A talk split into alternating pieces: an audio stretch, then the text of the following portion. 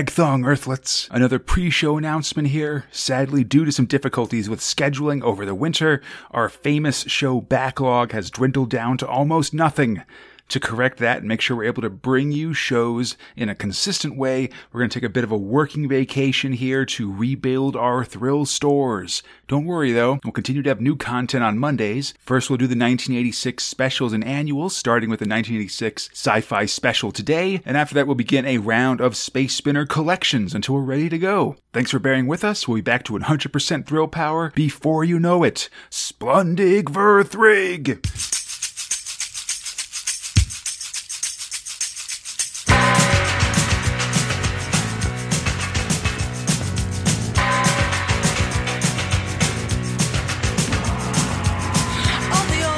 Borag Thungg, Earthlets. My name is Conrad, and this is the 146th episode of Space Spinner 2000 podcast, where we try to make sense of the UK's own galaxy's greatest comic, 2000 AD, one month of progs at a time. This episode, we're taking a break from the weekly progs to once again venture into the exciting world of special editions. In this case, the 1986 sci fi special. We're seeing these specials become a testing ground for new 2000 AD talent, combined with excellent classic 2000 AD action and several pages of Judge Dredd Saturday comics. The price of this special has gone up to 65 pence, but more important than that is my guest for this episode, Drew from the Stranger by the Dozen podcast. Whoa! Welcome aboard, buddy. Uh, hey, Conrad, I, I think I'm on the wrong call. Uh, this this is not Doctor Strange. What what's going on, man? I mean, it's Doctor Something, I think, Uh, but yeah, Okay, sure. Drew, yeah. Drew and I discuss the uh, the comic adventures of Doctor Stephen Strange, Master of the Mystic, Mystic Arts, every two weeks or so. How you doing, Drew? Uh, I am great, and so far out of my element. Weirdly confused by these uh, British comics from around the year of your birth, I'd imagine. Oh boy. Oh no! I just realized how old this comic book is. 1986, my friend. Oh boy. So yeah, so okay, uh, for folks who haven't listened to Stranger by the Dozen, could you like give us your history with comics, I guess, or just I don't know anything you'd like random folks, mostly Eng- mostly sort of middle aged English guys, to to know about you? Um. Yeah. like, I mean, sorry, like your history with comics or anything like that. Oh, like I my guess. history of comics. Like I've been, I've been reading like Marvel and DC forever, and then I, you know, I traipsed into the deep dark pit of uh, Japanese manga, which is you know continuously deep and dark and all kinds of weird. But Yeah, but I have refound my way back into the Marvel universe, which I have firmly stayed, with the occasional jaunts into DC because you know the Flash is entertaining. Sure. Yeah. But with all that, and indeed with the dark world of Japanese comics, have what's your history with uh, British comics and specifically 2000 AD? Does Hellboy count? No, Then I nothing. I have nothing, Yeah. Conrad. Dick All. All right, that's awesome. Um, and honestly, this sci-fi special that we're looking at is a pretty decent place to start. It's got all the 2000 AD characters that I usually refer to as the 2000 AD Mount Rushmore. Like the, the sort of top four dudes with uh, Judge Dredd, Johnny Alpha, Rogue Trooper, and Slain. But Drew, since you're new to this stuff, I thought maybe it'd be cool to sort of talk about the hit, uh, the history of 2000 AD, which might also be helpful for just sort of new people trying to get into it and all that stuff. I'd greatly So- appreciate that because I know exactly one of these characters. All right, yeah, totally. So I guess we could start with the big differences between UK and US comics. So basically, your average US comic is monthly. It's got a single story in it, and it's about superheroes. Would you agree with that? like, just in general? Okay, all right, got it. Yeah. Whereas UK comics tend to be weekly. They're anthology comics, so somewhere between four and six, or four and six, or even four and eight different stories per issue. And the boys com and their boys comics tend to just be about World War II Okay, and sort of similar So war mo- things. more more towards the like Shonen Jump type stuff then. Yeah, exactly. Yeah, it's it's very similar to how uh, uh, Japanese comics come out, I believe. Okay. Great. Um, but so you know, obviously that, that's a big difference. Like you can see how that's different than, than American comics, especially. Like even when Marvel and DC made moves in the UK market, they did it by splitting comics into anthology books and even hiring local writers to do anthology versions of the standard superheroes. But like the, the like as opposed to America, where I feel like if you're talking about comic books, the default is that people assume you're talking about superheroes. It's very different in the UK, where they have a lot more com- like a sports comics or comics about spies or especially like guys fighting various fronts of World War II and stuff. Right. Um, I'd say also um, when I said boys comics were are were most about World War II in this era, like sort of, or especially when 2000 AD was starting, sort of in the early to mid 70s.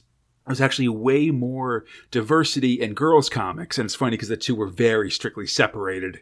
Uh, but girls' comics tend to be more divo- d- diverse and not just like sort of melodramas like you might have had in sort of uh, comics meant for girls in the US, but also just various young women trying to make their ways in life. A lot of them had uh, supernatural elements.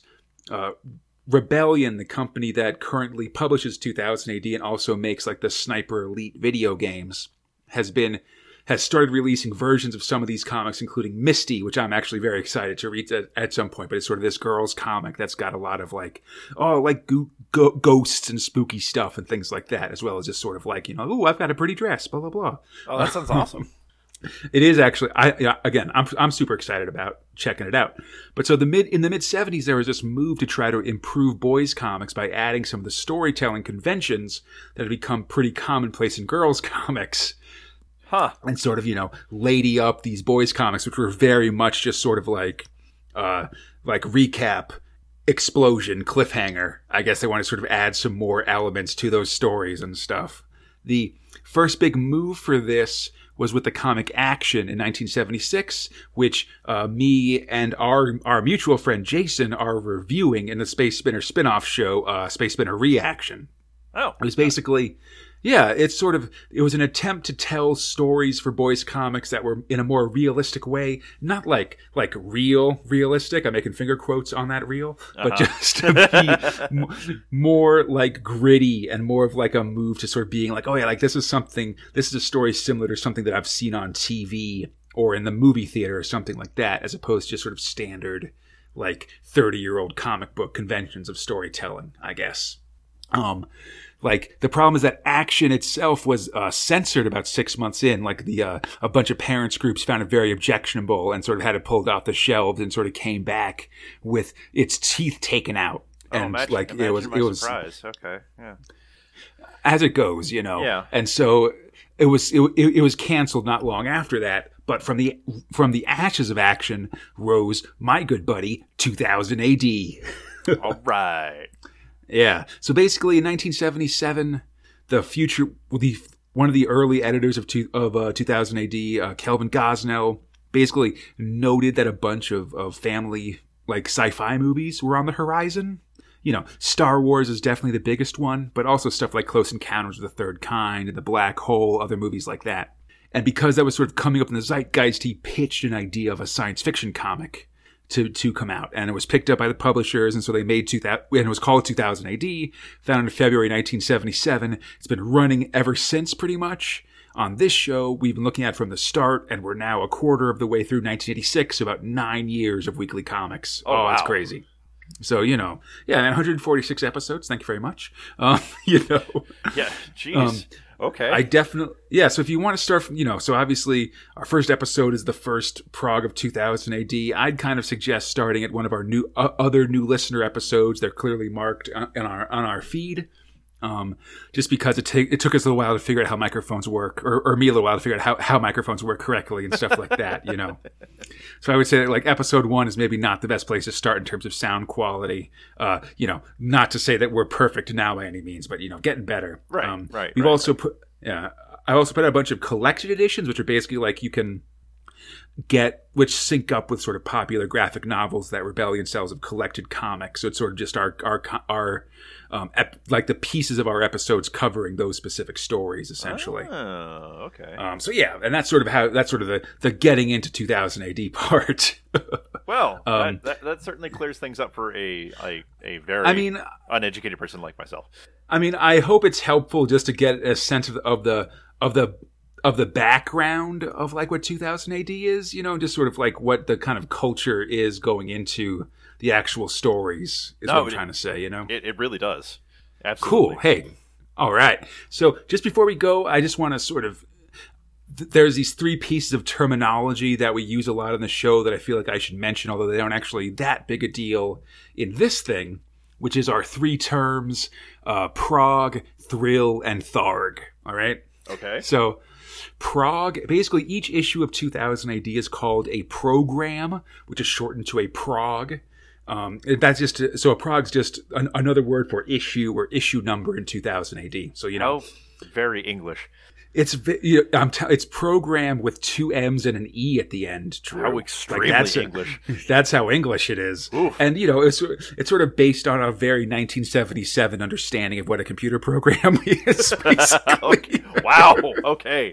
you know um but so just just to give you an idea of what the average prog of 2000 AD is like at this point they're almost entirely black and white except for cover ex- except for the cover and two pages in the middle of the book it, the cover isn't glossy like American comics are at this point. Like the whole thing kind of looks like just a side stitched, like like newspaper, basically. Like like if you got like a Sunday supplement of a newspaper, that would that was sort of like like sort of that that, that was like half size from a newspaper page basically it, Okay. it makes it sort of flimsy and means that like really old ones like it's very hard to find a very high graded like old 2000 AD just because they're sort of designed to fall apart almost Right.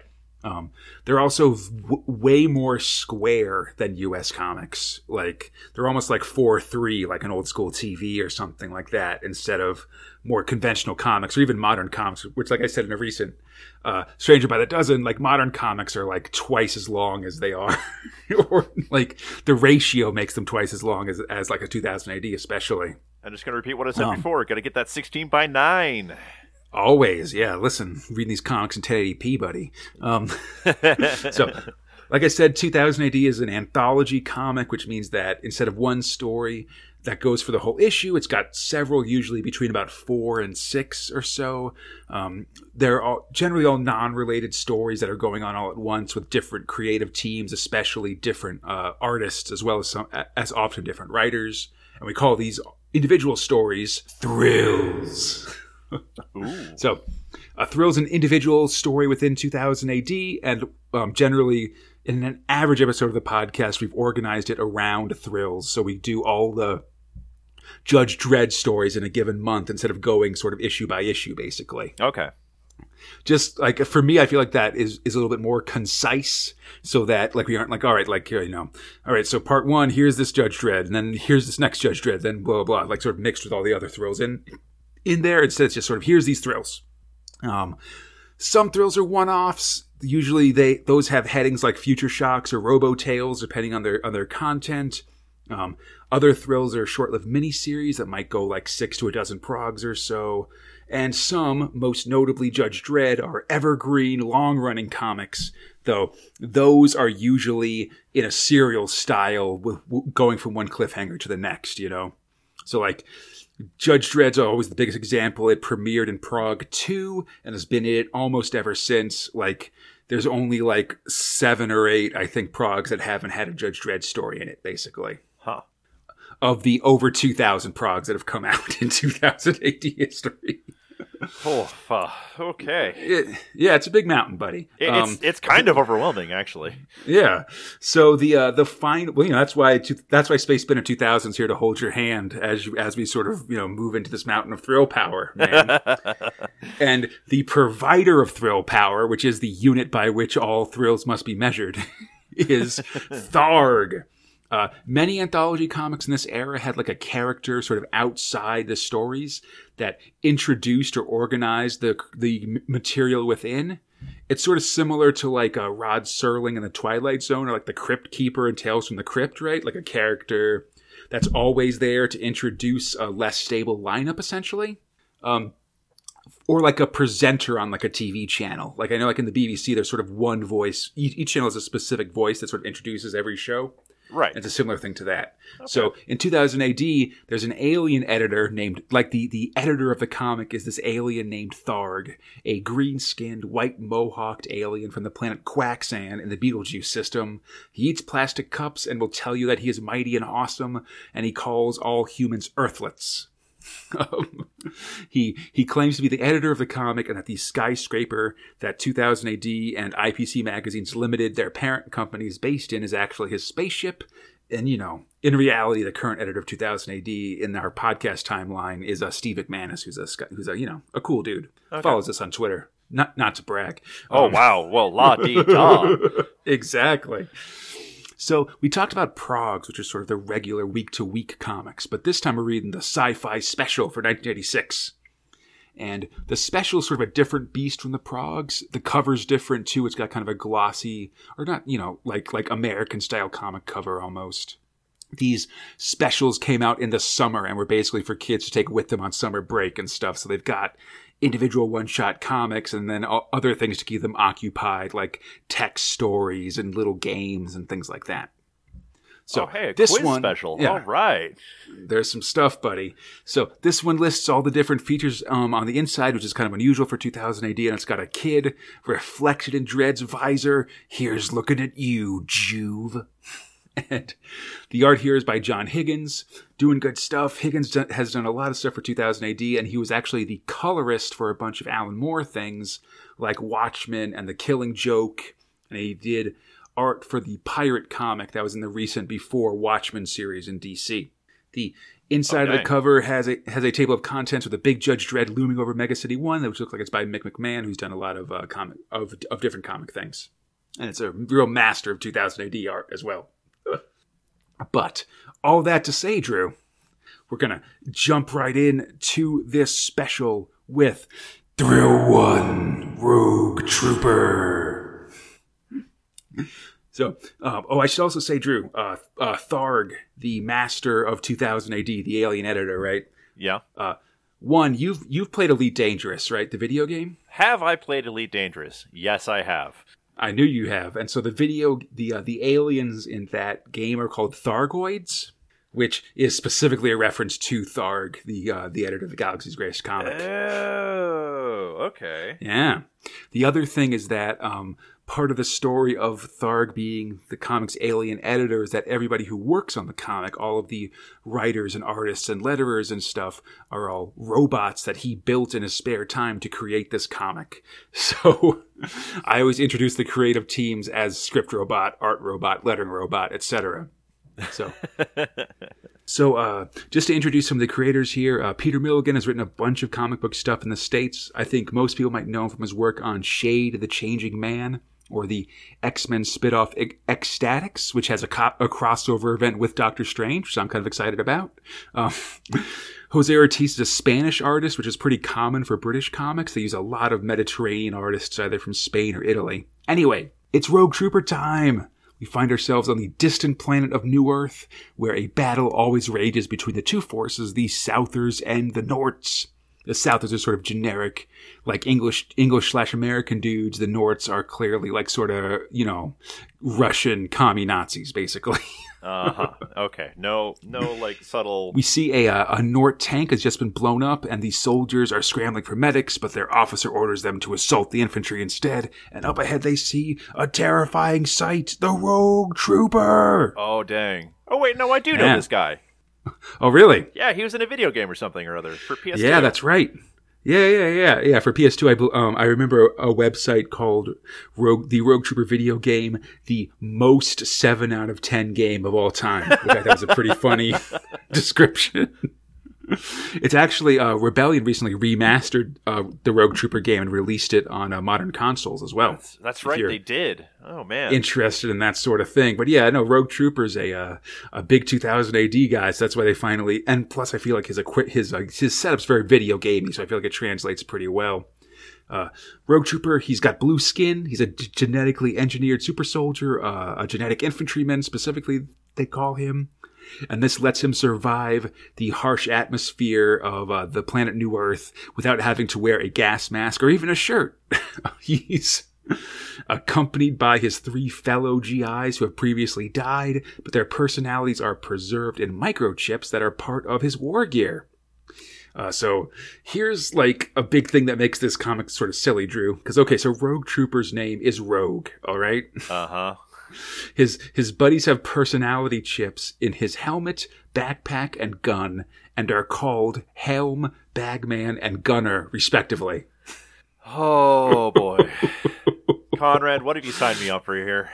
You know, sometimes you be sometimes you know the some something gets exposed and you just really realize that oh yeah these these comics are made are meant for ten year olds, huh? Like okay, like. So the Nort captain with a K orders the troopers to attack Rogue, but when one, one is blinded by the by an explosion and is almost executed, the non-blinded soldier instead frags the officer and they make out on their own. They plan to head to Souther lines and be taken as prisoners and just, you know, ride out the rest of the war as POWs, basically. Um, you know, they and as they go, they're sort of having an existential conversation about the concept of war, as you do, I guess. when they find a Souther vehicle and try to head to Souther lines, though, they're found by Rogue Trooper and killed instantly on the spot because uh, Gunner the Gun is kind of bloodthirsty, to be honest. Rogue checks their bodies, finds that they're pretty young dudes, but the chips are pretty sure they're just fanatical Nort youth commandos. They've clearly been they've clearly been sort of turned by Souther propaganda. War is hell, even if you're a GI and stuff. Whoa. wow. Uh, that's wow. Super dark, right? Yeah, like, this is a no very... kidding. Because like you know, th- those guys like the the Norts could have gotten away, gotten to the Southers, and you know been POWs, yeah. but nah, nah. And like and like both one of the one of the Norts and the biochips both say that the other side eats their prisoners for breakfast. You know, like so they've both been sort of dealing with identical propaganda and stuff. Man, war sort of is a, hell. Yeah, it's sort of a downtime for Rogue Trooper right now. Like they're sort of in between storylines, and so they're very much like, all right, let's just have a weird, like, existential Rogue Trooper story here. I think it, it certainly makes me feel ways about stuff. I'll say that for sure. Hey, that's all we're asking for, buddy. all right. So, speaking of the complexities of combat, Drew, let's go to Thrill 2 The Man Who Wouldn't Die. Scripter about Ola Stepanuk, art robot David Pugh, lettering about Steve Potter. Uh, so the guys um, doing work here aren't that well known out of 2000 AD, I think. And this is an example of a future shock, which is basically a one-off sci-fi story. Although, uh, and it's basically where where two where uh, where new artists and writers hone their craft and get their start. You know, a lot of times, ah, okay. and uh, like like um, writers will do a bunch of future shocks before they get sort of put on a, a regular feature. Like like um, Alan Moore actually did a whole bunch of future shocks when he first started in 2000 AD. There's even a collected edition just of Alan Moore's future shocks that that's currently out. But so this one, oh yeah, and then some writers, of course, never actually get out of uh, Future Shocks, and and and Stepanuk is is like that. But they're often fun with silly final parts that require air horns to punctuate because that's just the nature of the beast, basically. In this case, a swordster army in a fantasy land is preparing for battle with the Scythemen when cool dude Volgarad uh, goes to the to, to a magic mirror to see his fate and it seems that he will die in four days, but that's good news because that, be, that means he's invulnerable before then. Word of this uh, makes the source the swordsters excited and the Scythemen worried, and it's very sort of Arthur Dent in later Hitchhiker's Guide books. Like like books of the Hitchhiker's Guide to the Galaxy, where it's like, well, I know that I can't die till X Y Z has happened, so until that's happened, I could basically just sort of do what I want. I'm, gonna, I'm going to push my luck. Yeah, because I'm guaranteed to live, you know. So yeah. everybody starts fighting, and it's very cool, just double spaced spreads of fantasy violence by, by David Pugh, who I like a lot. Volgorad kills the enemy champion, he dodges through arrows, but then a foolhardy spearman takes a stab at him and runs him through. Whoa! Everybody freaks out, the swordsters retreat, and because Volgorad is stuck lying in the middle of an empty battlefield with a spear through his gut, it takes him four days to die. Oh. That's how they get you, buddy. You always got to check when you're going to start dying as well as you're going to end dying with these mystic prophecies, man. Come on. oh, man, that, re- that really came to bite him in the butt. That's for Oh, jeez. or you know, stab him through the gut. I I don't know where I'm going with this. No, it works with me, buddy. Absolutely. All right, fine, whatever. Oh, also, yeah. also, for the record, we're all uh, we're all starting to die every minute of the day because let's stay dark on these thrills. Um, oh, mid, oh, that's real dark. always mid special. There's a full page of ads here, which is kind of unusual in specials, and but they're the usual sort of 2000 AD ones. There's two just comic book shops selling 2000 AD back specials. I think at this point we're up to into the 460s, so there's a whole 460 or so back issues. So there's a lot. One's Wow. one selling collectible football programs, and of course another is offering a complete stamp collector's outfit. We've seen these offers of getting started with stamp collecting through mail basically since Prog One. Very stalwart um, comic book enterprise. All right. So speaking of uh, various pursuits, it's Thrill 3, Strontium Dog. So, script robot John Wagner, art robot Carlos Ezquerra, legend robot Peter Knight, and Jack Potter. All right. so, Strontium Dog, Drew. Yes. It's another of these top 2000 AD thrills. For me, it's basically right after Judge Dredd in terms of my favorite ones. okay. It has the same writing team of, Ju- as of Judge Dredd as John Wagner and Alan Grant. Uh, John Wagner is probably best known for his graphic novel A History of Violence that was made into a movie, like maybe like a bunch of years ago, I think. Right. Um, and then Alan Grant in America has written a bunch of Batman stuff. He created characters like Zsasz and the Ventriloquist. Oh, okay. Yeah, but for Strontium Dog, the big name is Carlos Ezquerra, who's a, a Spanish artist who's one of the defining creators of 2000 AD. He did like the des- the initial design for Judge Dredd. He did a bunch of iconic art for Strontium Dog. He worked on 2000 AD and other sort of British comics for 40 years, and then died recently in the fall of 2018, which is a real blow to the 2000 AD comic, which he was still doing, even doing, which he was still doing regular art for 40 years in. Oh, wow. Like he's a huge, influential comic artist that I feel like doesn't get his fair due because he worked in England instead of in America, basically. But he's like one of these. Well, yeah. Nah, but I mean, I, I, I would say that like his art influenced a lot of other people's art. Like if you like an English artist, they, at this point they probably grew up with Ezquerra, you know. Right. Um, but yeah, so I don't know. He's a good. He he- he's really good and and and, and well missed by this stuff. Um, so the other thing about Strontium Dog, I guess, is that this story actually started in the 2000 AD spin-off Star Lord, which was created in, uh, in, in in 1978 to capitalize on the popularity of 2000 AD. No relation to Peter Quill and the Marvel character, I guess. Uh, But this, but this was the style at the time with these British comics, where if one was popular, they'd basically spin off another version of it to sort of pull in new readers that maybe didn't specifically like what was in 2000 AD, but would be willing to read like a, a sci-fi comic. And if it didn't sell well, then they just fold them back. They, they just merge them back in together. So for a while, it became 2000 AD and Star Lord, and like the best comics from Star Lord became also 2000 AD comics, essentially. Um, it's an interesting sort of business model, I guess, because they've got these, like, because they're anthology comics, they're it's a lot easier to sort of like merge them around and move things about and stuff. It's which I think I think is kind of interesting. Um, anyhow, this is a really early Strontium Dog adventure. It's from Star Lord three to five. And just for background, basically, a Strontium, a Strontium Dog is the story of mutant bounty hunter Johnny Alpha and his sidekick, the human Viking Wulf Sternhammer. And they hunt fugitives through the starways in the year 2180. all right. Uh, I didn't want to be that guy, but I'm going to be that guy. Yeah. Human Viking? Yeah. We actually just went through a flashback that explained his origin stories. But basically, the world of Strontium Dog has time travel, like real aggressive time travel. Uh huh. And so a bunch of fugitives went back to 793 and started wrecking, wrecking shop. Uh huh. And so Johnny Alpha went back to uh, to take them out, and along the way, sort of saved the life of, and was his life was saved by uh, this Viking wolf, who and they became friends, and eventually Wulf came back to the future with him, and now they became, and, and now they're best of friends. Yeah, right. That works. That, that scans. It's all good. Listen, if you don't think that's awesome, then I don't know if we can keep doing this podcast, Drew. Whoa, man. I didn't say it wasn't awesome, all right? okay, good, good. Listen, Yeah, let's- listen, listen. If we're going to talk about time traveling Vikings, I'm all in, all right? Yeah, totally. They were they were in on the raid at a Lindisfarne. It's awesome. But uh, Awesome. so this so this takes place in the year 2180. It's a future with space colonies and starships. There's even like some space wizards out there and stuff, but it's basically like like a space western most of the time. Okay. A lot of like rolling into dusty towns looking for bounties, essentially. cool. Uh, Yeah, Johnny's a mutant. He's got freaky eyes that give him various, like, sort of ill defined but powerful superpowers.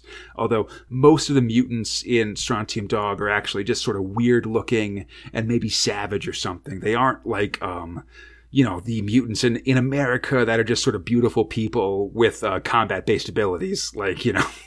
like a lot of mutants in Strontium Dog are like, oh, that guy's got like an ex, got like that guy's like a rhino dude. Or like, oh, that guy's face is on his knee, so we call him Kid Knee. You know, like oh, stuff like that. That's a bad pun. That's a really bad pun. I mean, there are a lot of them are vehicles for puns, but like a lot of them are just sort of like just like, oh, that guy's just ugly, so whatever. He's a mutant. We hate him.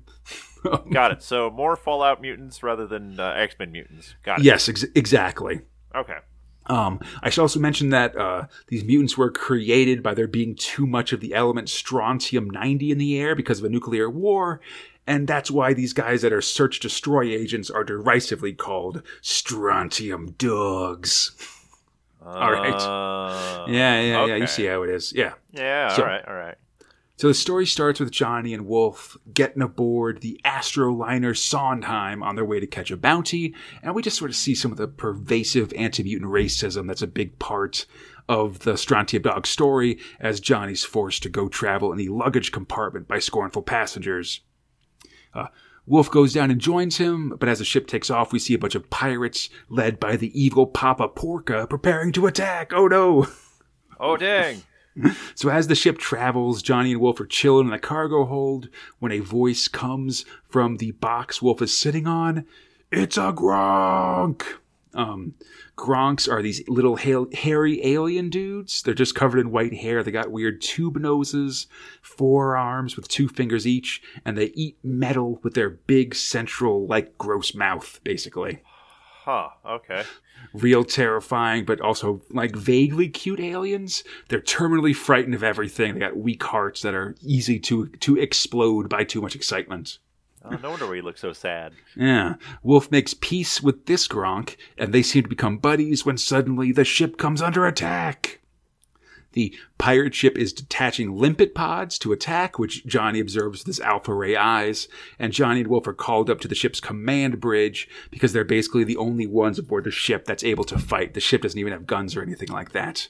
Oh wow. Okay. Unfortunately, when they got aboard, they had to check all their weapons. They're all locked in the hold, so they couldn't fight if they wanted to, and they kind of don't because, you know, they were, the ship's crew was sort of jerks to them when they came aboard, basically. I mean, can you really blame them? It's true. And at this point, it's too late anyway because the pirates are breaking through the walls.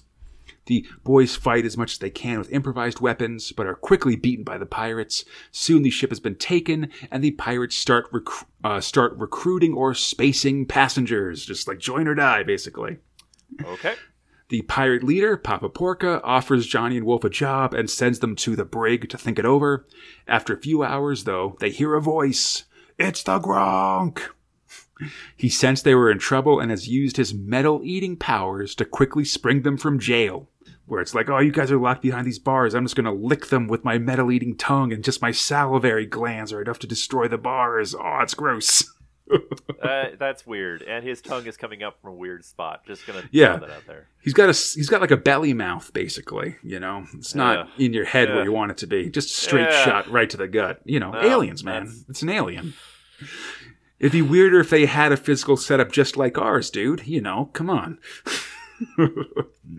the boys uh, creep through the ship. I always forget what a. Do you? Hey, Drew, do you have a suggestion for like a Die Hard type movie, but that, that's like Die Hard in a spaceship? Uh, I always think of like Lockdown, which was Die Hard on a space station, which is pretty similar, but not quite the same as, as on a yeah, I space can't ship. really you know what I'm trying of to like say? really good, you know, like a good. yeah, because all the ones I- like Die Hard in a spaceship. Yeah, because all the ones I think of also are basically like Alien movie, or like Alien, you know, something. that's really like that. that's that's really what it is. It's just Alien. yeah, but that's diff. That's a different genre than a than a Die Hard type movie. You know what I mean? I don't know. Yeah. Um, nah, it's an eternal question. Yeah. but they they they creep to the ship, get their weapons, and start fighting back. And now we get a chance to see the cool strontium dog weapons, which include time traps, which basically warp people back in time a few seconds in a continual loop, so they relive the same couple seconds over and over again, which is really awesome. just like they're caught just rewinding and going through things over and over again. One thing, one weapon they don't show that that's one of my favorites is a time grenade, which basically warps you a couple minutes into the future, but it doesn't warp you forward in space. It just warps you forward in time. So like you you hit somebody with it, and by the time they warp back into existence, the Earth, like the planet they're on has moved on, so you just die in deep space. It's awesome. Oh wow. yeah, you got to think about it, right? Yeah. yeah, because if they're if they're staying like completely still, then that whatever Yeah. they were on is going to be a few million miles away. Exactly. I think that's a really cool idea, especially because so often time travel you just you move in time and space, which doesn't really make sense if you think about it. Yeah. The boys move forward. Wolfie's smashing dudes with his warhammer, which I don't think he does it here, but is generally called Der Happy Stick, which is pretty good. And Johnny's alpha, J- Johnny Alpha's alpha eyes look ahead and see a huge mass of pirates ahead. It'll be a tough fight, but Johnny's going, going, going to it. Uh, but Johnny's going to even the odds with a beam polarizer and his new hand-to-hand combat weapon, his Electro-Knux which we'll see more about later in the comic, con- continued on page 54. All right. Yeah, good stuff. I don't know. I, I really like Strontium Dogs. It's kind of got a fun, like, uh, adventuring kind of action stuff going on. Yeah. But speaking of more central 2000 AD characters, Drew, Yeah. it's through for Judge Dredd. Script robot for Judge Dredd is John Wagner and Alan Grant. Art robot Robert, uh, Ron Smith. Letting robot Tom Frame. So yeah, man, Judge Dredd. Respect the badge. He earned it with his blood. Fear the gun. The sentence might be death because I am the law. Drew. I I I am the law. That's right. Yeah. So, uh, I, I believe you've said that you've told me that you've seen the two uh, Dredd movies. Is that right? The one with Yes, and Stallone one is better and than the other. Urban? Yeah, that's Yeah. true. Although actually, I'd I'd say that the actual comics Dredd is sort of a mix of the two, maybe even leaning a bit more towards the Stallone one. To be honest, like it's one of those things where um one of the problems with the Stallone movie is that it's almost too true to the comics, I guess. Like you know how like like in like the original X-Men movies for instance they make a joke about wearing uh, yellow about Wolverine wearing yellow spandex?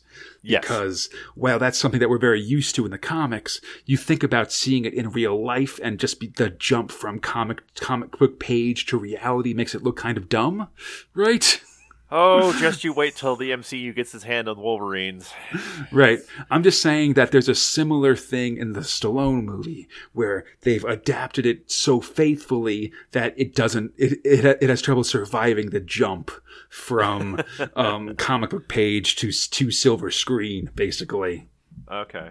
you know, and and Dredd can be kind of silly, and it's definitely created as a satire of fascism instead of just promoting it sort of in a Starship Troopers kind of way. But basically, here's the idea of Judge Dredd, Drew. Mm-hmm. In the far future, 2107 at this point, the United States East Coast has been consolidated into one giant urban area called Megacity 1. And the law in this megalopolis is the judges, the police, judge, jury, and executioner all in one for this post need dystopia of Megacity 1. It's awesome. Okay. Be- beyond the walls of the city are the barren wasteland of the cursed earth. Judge Dredd started in Prog 2, has been running basically ever since. The comic sort of moves forward sort of in real time. So, like, the first issue, so like, like the first episode in Prog 2 was set in 2099. And now, nine years later, it's like, you know, 2107 or 2108, basically. And, you know, now it's like 2030 something in, uh, in, in Mega City One, like like as we're recording this, and there's a lot of like, oh, like Dredd, you're getting old for this stuff, you know, things like that, so, wh- which is kind of interesting. old for this stuff. Yeah, although he's been actually re- rejuvenated a couple times, like scientifically, to make him maybe a little bit younger for this stuff. Whatever. But yeah, like I said earlier, Dredd's 2000 AD's top character basically has got the most mainstream recognition, of course, the several movies. Um, there's been a lot of Dredd artists over the years, but John Wagner and his writing partner Alan Grant have done the the most writing for it. He's basically s- sort of considered the master of Dredd from, in terms of writing. The artist here, Ron Smith, is an English artist with a very distinctive sort of caricature art style, and for me, he's one of the definitive Dredd artists as well. And you know, he's just a re- Dredd's just a real important character in 2000 AD, basically. Real fun too, just all over the place. Right. And it's, I really love that it can vary in tone from being a very funny strip to a very serious, dramatic strip as well. Um, it besides being in the Progs in, 19, in, in 1986, Dredd it has also been in a weekly in, in a weekly comic strip in the Daily Star newspaper for a little while. And these strips are frequently collected in batches of six in these specials and annuals, and that's what we're getting here. All of these comics were published between late 1984 and early 1985. So it's basically six like sort of Sunday strips that are, are all sort of one-offs all in a row. Uh, the first one's called Midnight Mugger. It's a quick little story where a mugger tries to, you know, mug somebody, but it turns out that the guy he's trying to rob is actually a robot, a mugging decoy that uh, Dredd uses to to mass arrest these muggers. He's got he, this guy's the 40th that they've caught in one night, and they're just all sort of lined up in the back of a wagon be, to, to be processed and put in ISO cubes. It's pretty awesome. Oh dang! Remember, kids, crime doesn't pay. Yeah, but sometimes it's the only thing to do in Mega City One, I guess. Yeah, that's fair. Yeah. The next story is called Ancient Error, and we see Dredd visiting a 157 year old uh, citizen named Don Cosmo at the George Raft Home for Retired Gangsters. Um, a lot of buildings and city blocks in Mega City 1, like these big, big, gigantic apartment buildings with tens of thousands of people in them that make up the city, are named after celebrities. Um, for instance, here George Raft was an actor who played a lot of gangsters and stuff, including having a role in the original Scarface uh-huh. movie. And it's funny because a lot of the of the names are sort of very sort of mid twentieth century car- uh, uh, celebrities, and like often a lot of like character names from like popular TV shows at the time and stuff. It's a very it reminds me a lot of like Futurama, where you know Futurama's got all these celebrity uh, heads in jars, but many of the celebrities are you know, from like the year 2000, you know, like right, in their, right, right, in their 2000, uh, year 2000 versions or whatever, just sort of because it's a cartoon from that era, you know what I'm talking about? Yeah. So I think it's funny because, uh, since Co- this, this Don Cosmo guy is 157 years old, it means that he was probably born in like 1950 and that he would actually be older than you and me, like right now. I guess, even though he's in okay. this far future comic as well, you know, just a weird timeline thing. Right.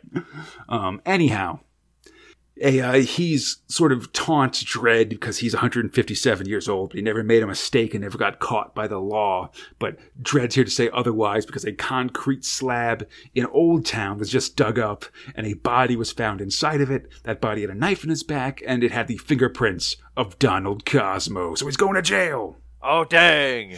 Even though that's like a hundred years ago, because there's no statute of limitations on murder, especially not when the judges Remember, are kids, involved. Crime doesn't pay. Next up is a, is a War and Peace. Dredd is interviewing this guy, uh, a mugging victim named Chuck O'Flynn, who claims to be a prophet of some sort.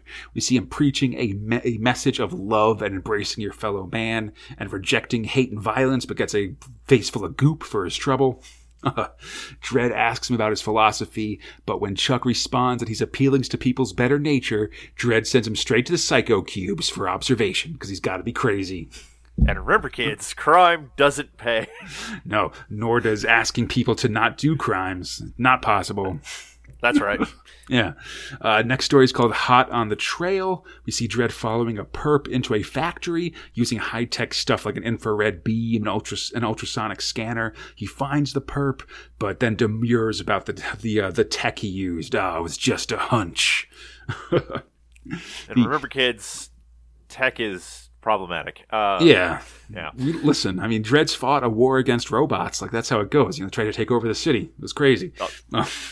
also, crime doesn't pay. Blah blah blah. Yada yada. All exactly. Right. Yep. Finally, there's a two-parter. Um, I think it's really funny that, that, that, that there's a two-parter one of these. The uh, this weekly this a Daily Star strip summarized a storyline called the Apocalypse War, which ran for six months of 2000 AD progs in a single sun, uh, Saturday strip. But this story takes two weeks. Anyhow, the gangster Smiley Gun, or yeah. Slimy Gums wants to turn himself in, but he'll only talk to Dredd. Dredd comes in to talk to him, but then just shoots the gangster in the head, revealing him to be a robot with a bomb inside. But that means it's time for Dredd to get back his own from the trap and take back take down Slimy Gums. Dredd shows up at his base, and while he can't prove that Gums sent him the sent him a bomb, he can prove that he's parked illegally, and that's enough for him to get 30 days in the cubes. And then when he gets out, the car will still be illegally parked, and will arrest him for another 30 days. So, at the end, rather than get a de facto life sentence based on parking crimes, Gums admits to sending the bomb and gets a life sentence for real, and that's plea bargaining, Mega City 1 style. and remember, kids. And crime doesn't uh, pay, obviously. You know, find the right parking spots. Come on. 30 days, buddy. They, they go real hard on Mega City 1, always. Also, crime doesn't pay. That's right. and speaking of doing crimes and looking good, fu- and, and looking good, Drew. Sorry, looking good, Drew. It's thrill five, slain the king. So this is just a big one-page uh, or two-page pinup for the character Slain. It's by artist Glenn uh, Fabry, who I know best for doing the covers for the Preacher comics. I don't know if you ever read those, Drew. I have read the Preacher comics, as a ah, matter well, of fact. Uh, Glenn, Glenn Fabry did, did the covers for them, which have kind of a different style on the inside, basically. Oh, dang. But he's drawing here the Celtic warrior Slain, who's another 2000 AD top dog. He's a Slain's a fantasy story that touches on elements of both New Age philosophy and Celtic mysticism. It's also got dudes getting their heads cut off with axes, so good times, you know. Um, right, right, right, right, right, right. This two-page color pinup is a preview of the forthcoming Slain the King storyline, and it looks like Slain is smuggling an armadillo in his trousers, so good times. yeah, uh, dude uh, is packing. Oh yeah. man. Listen, like you know, gets it's getting serious out here in the in the in, in the uh, in the past of uh, Ireland or future Wales. Anyhow, yeah, it's real ridiculous, and that's why we go to Thrill Six. Anything goes, Judge Dredd. Which is a brief feature story. Um, basically, an Irish TV show called Anything Goes had a competition for people to send in single page Dredd strip, scripts they post like the comic winners and a couple runner ups, and they're all pretty fun, just sort of like kids and young adults drawing Dredd strips and being all ridiculous. Um, you know, fun stuff. A lot of times there's a lot of fan art that gets sent into 2000 AD, and they usually print one or two pictures every week. So this is sort of the fan art portion of, of this special, I guess. I can get behind that. That's awesome. Yeah, it's neat. And but yeah. going back going back to Slain, let's go to Thrill Seven, The Devil's Banquet. Uh, script robot Pat Mills, art robot Glenn Fa- uh, Fabry, let- letting robot uh, T- Tony Jacob, and just more Slain stuff here. The writer for Slain is Pat Mills, who's very important. He's basically the father of modern British comics. He created or co-created a lot of key characters and was the founding editor of both Action and 2000 AD, which I mentioned above. Slain's one of his f- signature characters, and he's the only one who's written who, who's written for the character in the 35 or so years that it's been out in the comics, basically. So we've got a big connection to it. Right now, we're about to start a new Slain storyline called Slain the King, and this is basically a one page preview of it as we see Ragall, the head of Slain's tribe, go to visit Balor, the head of the, Fomorian Sea Devils, which is a race of space orc, orc or shark orcs, I should say, that have conquered the, the area recently. um, we see the sea devils force him to eat from this gross bog of various like foods, vomit, old horses, God knows what else. But when he does, they drown him in it instead. Oh, it's bad times. And oh, that's man, like that's that's so appetizing. Just, yeah, uh, real bad times. These sea devils look real evil. I can't wait for Slain this giant package to show up and just start killing them all. Ooh, that's gonna be awesome. real yeah real fun stuff i don't know I, I, just like slain showing up i should mention also that slain's got a bunch of like um, accent marks over the vowels in his name i think if you're like welsh you actually pronounce his name uh, slanya or something like that yeah that's that but that's i ain't doing right. that because i'm an american that and that's how we roll all right the mark over it yeah But I guess going back to the Daily Star strips, we're rolling on with Thrill 8 Judge Dredd. A script about John Wagner and Alan Grant as T.B. Grover, art about Steve Dillon, letter about Tom Frame. Uh, so Wagner and Grant are using their pseudonym T.B. Grover for this Dredd story. As they write, Uh-huh. these guys write a lot of stuff in 2000 AD, and they use a ton of different pseudonyms basically to hide the fact that two dudes write the majority of the comic, often like three fifths or even four fifths of the comic of, of an individual prog might be written by them at this era, basically. They're got a very high production rate. The artist here is Steve Dillon, who's probably more who's who's I'd say most famous for the art in the inside of the Preacher comics, which he did al- almost all of. Oh, wow. Okay. So you know, a lot of Preacher in 2000 AD. Like Garth Ennis hasn't. I don't think he's started writing yet, but the guy who wrote Preacher will also be a big 2000 AD writer as well. They sort of got the, you know, it, it all sort of started here and then moved over to the states essentially. That's neat. Like not Preacher itself, but the creative teams. Like they sort of started in Right, on right, 2000 right, AD and then moved on. Yeah. Um, yeah, cool. So we see, uh, we open with a Juve, a, a juvenile citizen of Megacity 1, running through the deserted streets of the citizen. Uh, he's got the smell of fear on him when he's stopped by Judge Dredd. Dredd interrogates the Juve, but gets no info. We learn that his name is Dink Jowett, and he's uh, been brought in. Pre- he's been arrested previously for careless walking, because that's the kind of crimes that you can get arrested for in Mega City One. Well, because it's Mega City 1. And, you know, he- exactly. he, is the law. That's right. Yeah. Well, I mean, you know, like shouting "You are the law" can sort of um, can create an idea that Dredd's this sort of completely lawless, like, uh, like you know, overbearing fascist. But there are sort of laws in Mega City One, and judges can get in trouble for breaking them. Like they go to um, if a if a judge breaks the law, they go to serve a life sentence on the on the uh, moon on Saturn's moon Titan for like twenty years, basically. Oh, wow. So, okay. like when Dredd said he says he's the law, it's not that he's a law unto himself. It's that he's sort of a, a a guy who enforces it. You know, he's like he's he's he's lawful neutral. So he sort of like just in, enforces things very well and will enforce it against other judges Right. and things like With that if he feels like it's called for. Basically, just FYI, I guess.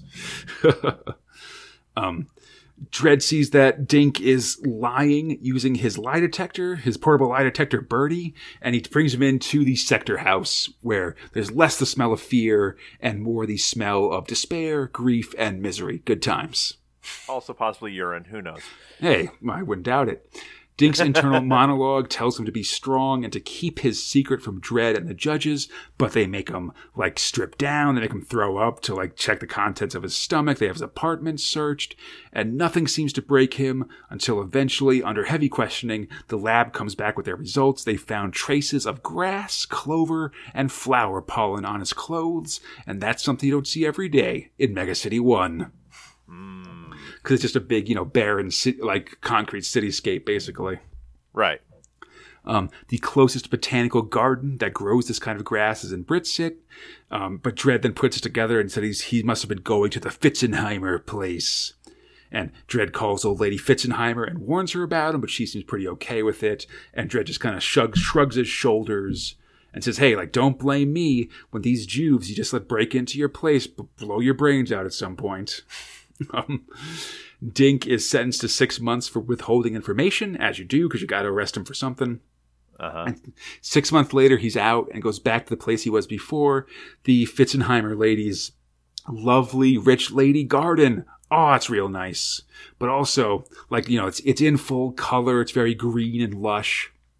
But it's also a real stark example of the differences between the haves and haves nots in Mega City 1.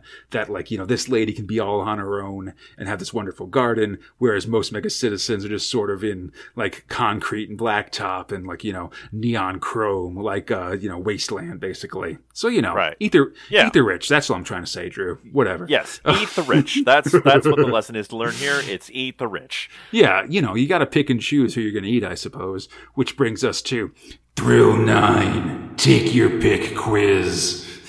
pick and choose, see how it goes. Yeah. Master transitions. Um, Awesome. so a lot of times these specials will have like text stories or quizzes like this one just to add some extra ed- entertainment value without having to pay for a bunch of pages from an artist basically like you know oh, we'll just reuse some stock images and then put some words behind it because those are pretty cheap because we just sort of have the editor write them or something like that Um, Excellent. yeah, this time there's two different quizzes. There's a hard one and an easy one, but the answers are the same. It's just the easy quiz has has uh, multiple choice answers and is phrased a little bit easier, basically. Um, yeah, I, I I did the quiz, Drew. I wouldn't expect you to because you got no basis for knowing this stuff. Um, Absolutely none. Absolutely none. yeah, I had trouble with the hard questions because a lot of time naming the people was hard. I was like, oh yeah, I know that guy. Like it was the guy with the thing, you know. But, Guy with uh, the thing in the face. You know the face. That one face. I've read like 408 and 70 goddamn progs, buddy. Like it's hard to keep the names straight, you know. Um, but when I, but the easy questions with the multiple choice, I, I, I totally aced. Like that, that one I knew right away. So whatever, get out of here. I'm not. Whatever, man. You you do you. You know. yeah, thanks. Hey, I, I appreciate your, your validation, buddy. That means a lot. All right. You are welcome. That's what I'm here for. Yeah, totally. You're Making a real splash in this podcast, which brings us to Thrill 10, the day 2000 AD went splash. Yes. yeah, yeah, yeah. All right. I'm a, I'm, I'm a petty man, Drew. I don't know what to tell you. Um, this is a photo feature. The BBC show Splash visited the 2000 AD um, offices and looks like it was a ton of fun. Uh, we they made uh, actual 2000 AD editor Steve MacManus put on the Tharg costume they have for the show, which I always think is really funny.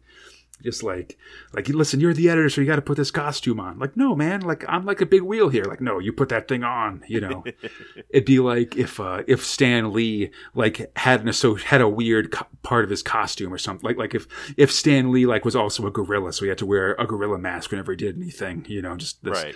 Right. later late in later dates just all of his cameos were just him in a gorilla mask like driving the bus or whatever else you know good times oh man so all right getting towards the end here drew drew just some quick stuff we with thrill 11 judge dredd with a big old color pinup here by John Higgins, showing a very cool, like Judge Dredd stand over a bunch of defeated mutants. A big a, uh, text thing that's like a, a parody of the Charge of the Light Brigade poem, where it's a in the city of death stole the 400, intent on a midnight raid. Now they're on. Now they're. Uh, now they're on their own to the cube because they reckoned without the city's heavy Dredd brigade. Yeah. Awesome. real good fun stuff just you know bunch of Dredd just killing hella dudes i'm into it um next up there's the blood cadets is just a quick feature with some art by ian gibson um, as we get an overview of the training regimen of cadet judges they start at age five so it's very sort of a jedis in star wars you know you can be like seven years old and you're too old to begin the training good stuff Uh huh. um, yeah. I like some of the stuff they mention in here. Like they talk about how um, clone judges, like Judge Dredd and his brother Rico, are allowed to go in basically once they're ha- ha- hatched out of the tubes instead of waiting five years, which is kind of interesting. Um, Huh. yeah. So the clone stuff from the Stallone movie, for instance, like very early part of uh, 2000 AD Dredd, like he's it's not even a secret like it was in the movie. This everybody knows he's a clone. He had a crooked brother named Rico, possibly played by Armand Assante. It's a crazy thing. Um, the tutors at the academy are all old or injured former judges, sort of like in uh, Starship Troopers, where like you know the guys that teach the government class all have like artificial limbs and stuff. Judges wear white helmets until they graduate. They go through tough tests, including the so-called hot dog run, which takes them into the cursed earth.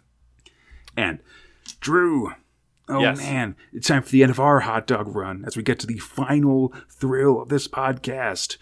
Thrill 13, Strontium Dog Part 2. Sorry, it's Thrill 13 because I had Blood Cadets initially as Thrill 12, and I just decided, ah, let's just m- mash them together.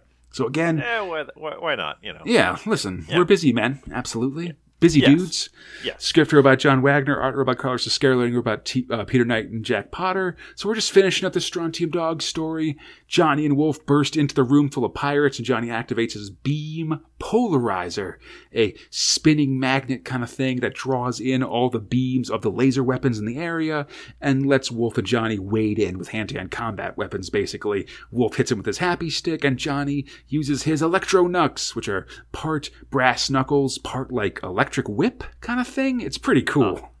That is pretty awesome. Yeah. Uh, but when the fight heats up, Papa Porca threatens the ship's captain, and Johnny's got to deactivate the beam polarizer and use a special setting on his blaster so that the like energy beam travels straight through the captain but then reappears on the other side of him and hits the pirate leader instead which kills him Oh dang! yeah good use of crazy laser action here for sure Awesome. like he's he'll use this later like he gets driven insane by a mean alien and he like pretends that he's going to shoot himself in the head but actually the beam like travels through his head and then hits the alien on the other side of it and stuff like that it's, it's cool stuff oh dang! we- weird laser things. Um, so anyhow, he hits the pirate leader. The uh, Papa Porca releases the prisoners and promises to leave them safely. But then, when the porcine pirate eventually goes back on that promise, Johnny plays his trump card, which is that he put a uh, small nuke. He planted a small nuke in Porca's ship, and so he explodes, as you do, basically. You know, hard out there because for because crime pirates or whatever. Yeah. the captain apologizes for being mean to uh, the strontium dogs, and he lets them, uh, and they and they prepare to stay on the main deck of the ship for the rest of the trip. They want to get their uh, buddy the Gronk too, but when they do, they see that the Gronk is dying. Because the uh, uh, excitement of the pirate stuff was too Oh, much for his poor heartses, and he dies. But Drew, oh man, with his dying wish, he asks Wulf to skin him and wear his fur as a sweet jerkin.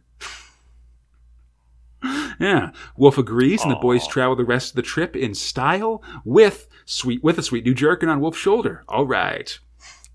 I'll let you know that later on they'd make friends with another slightly hardier Gronk who would become their team medic, and that Wulf will go on to wear that Gronk skin jerkin basically until he dies in one of our most recent episodes when he was killed by um, angry fugitives out for revenge, basically.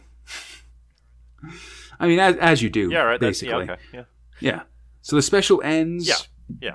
with an exhortation to buy 2000 AD. It's only 26 pence a week, so, you know, shell out, you cheap old kids.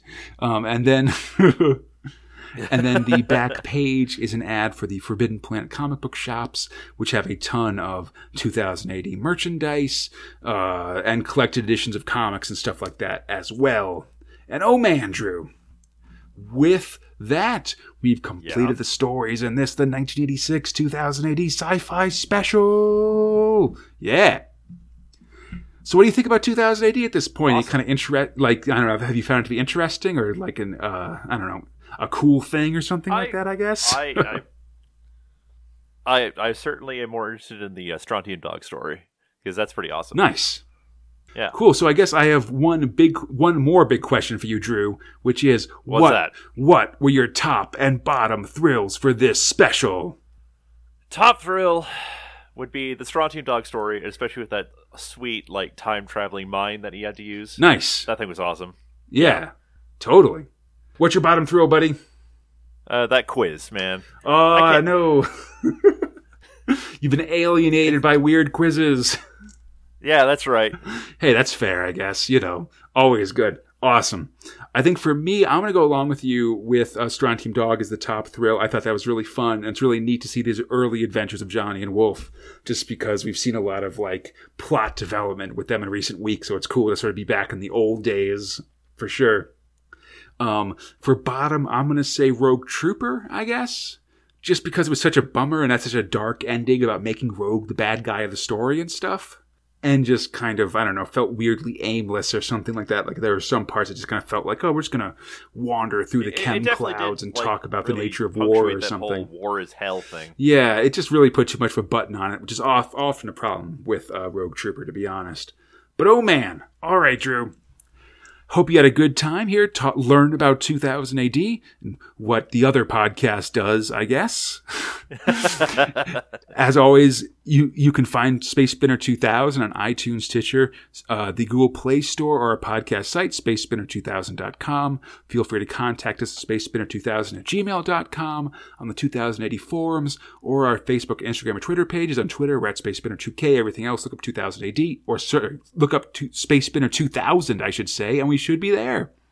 And then, hey, you can find Stranger by the Dozen, the podcast me and Drew do, at most of those same places on Twitter at Stranger by the 12, that's Stranger by the 1 2, and then Stranger by the Dozen on Facebook and Instagram. Drew, is there anything else you'd like to plug on the internet? Um, I got nothing. I mean, if you want to like follow my bad opinions, I'm on Twitter at Neo the Dark. Nice. All right. Hey, you're a cool dude, Drew. I like your bad opinions. They're okay. Anyhow, and, and everyone else can come back next time as 2000 AD celebrates its ninth anniversary with three new thrills. Sooner or later, Judge Anderson and Bad City Blue, and we'll start the new Strontium Dog storyline, Rage. Until then, I'm Conrad, he's Drew, and we are Space Spinner 2000. Splendid for a thread. All right.